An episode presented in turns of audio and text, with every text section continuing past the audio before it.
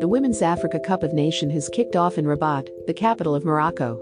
And Nigeria plans to defend its crown as the reigning champions. The Super Falcons have won 11 of the 13 previous edition of the tournament, including the last three. They have a host of international stars, including Champions League finalist Asisat Oshoala of Barcelona, Rasheedat Ajibade of Atletico Madrid, and Leicester City's Ashley Plumptre. But there's reason to believe this year's Women's Africa Cup of Nation might play out differently. Their last title in 2018 was a struggle, needing penalty shootouts to defeat South Africa and Cameroon in the semi-finals, and final to be triumphant in Ghana. They enter this tournament winless in their last two international contests, a loss and a draw to Olympic champions Canada. Those signs of vulnerability to an otherwise impervious team provides a glimmer of hope to other teams in the Women's Africa Cup of Nation, which will be 12 countries for the first time. But given their pedigree, it will still take a lot to dethrone the perennial champions.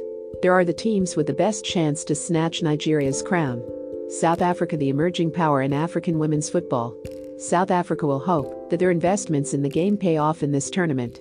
They lost the 2018 final to Nigeria via penalties, but handed the Falcons their biggest loss to an African side in a friendly 4 2 defeat in Lagos. The Banyana Banyana will once again look to star player Thembi Kgatlana, who finished as top scorer in 2018 with five goals. The Atletico Madrid striker is one of the stars to watch at this tournament. South Africa have one of the best organized women's leagues on the continent. The Mamelodi Sundowns ladies from South Africa won the inaugural Confederation of African Football Women's Champions League title. They will hope that their recent successes propel them towards their first Women's Africa Cup of Nation title, having lost five previous finals. Whether they can compete with Nigeria this time will be clear. While Cameroon, the indomitable Lionesses, have been showing a lot of promise in recent years, they have played at the last two Women's World Cups, reaching the second round both times. Now they hope to show their progress by finally winning the African title. Like many teams, their preparations have been slow due to lack of competitive games.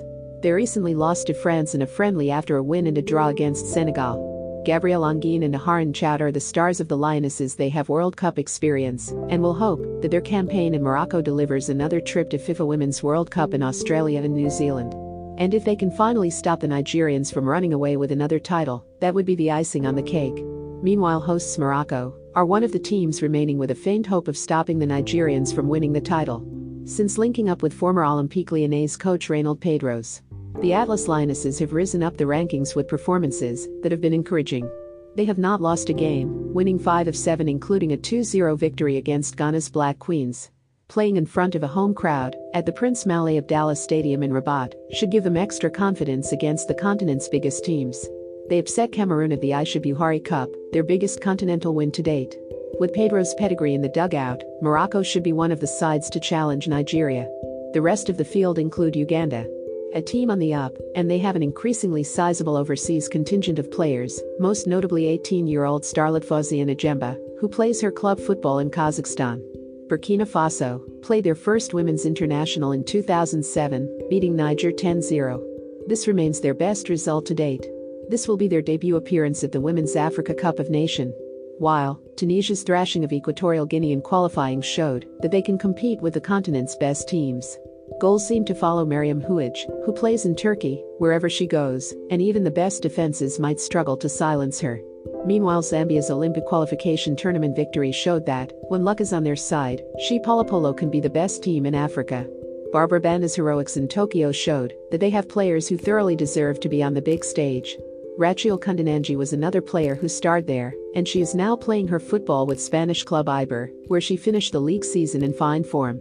While Togo have been in winning form recently, and their women's football program appears to be on the up, Togo will now be playing in their first Women's Africa Cup of Nations. Another team in the field is Botswana. They have been competitive in recent years against strong opponents. Their women's football has progressed tremendously in the last two decades, and it would be hugely surprising to see the Botswana of today finding themselves on the end of 14 0 score lines.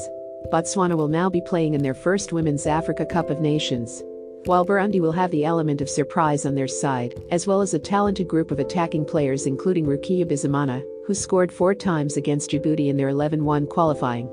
Meanwhile Lionesses of Teranga victory over Mali showed that Senegal can be competitive against strong opponents. They are on the up, benefiting from the success of their country's Africa Cup of Nations winning men's team, and have several players gaining experience in France. By the way, please support and watch women's football especially African women.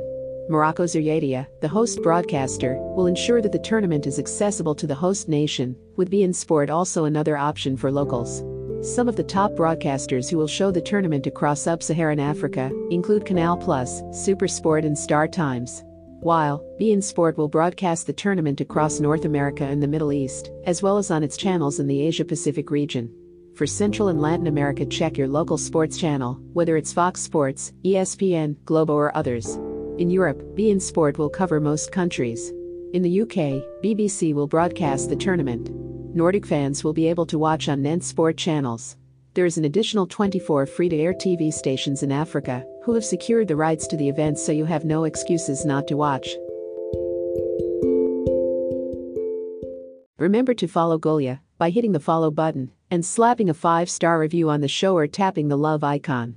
Let's get to 1 million followers and tune in daily for new episodes.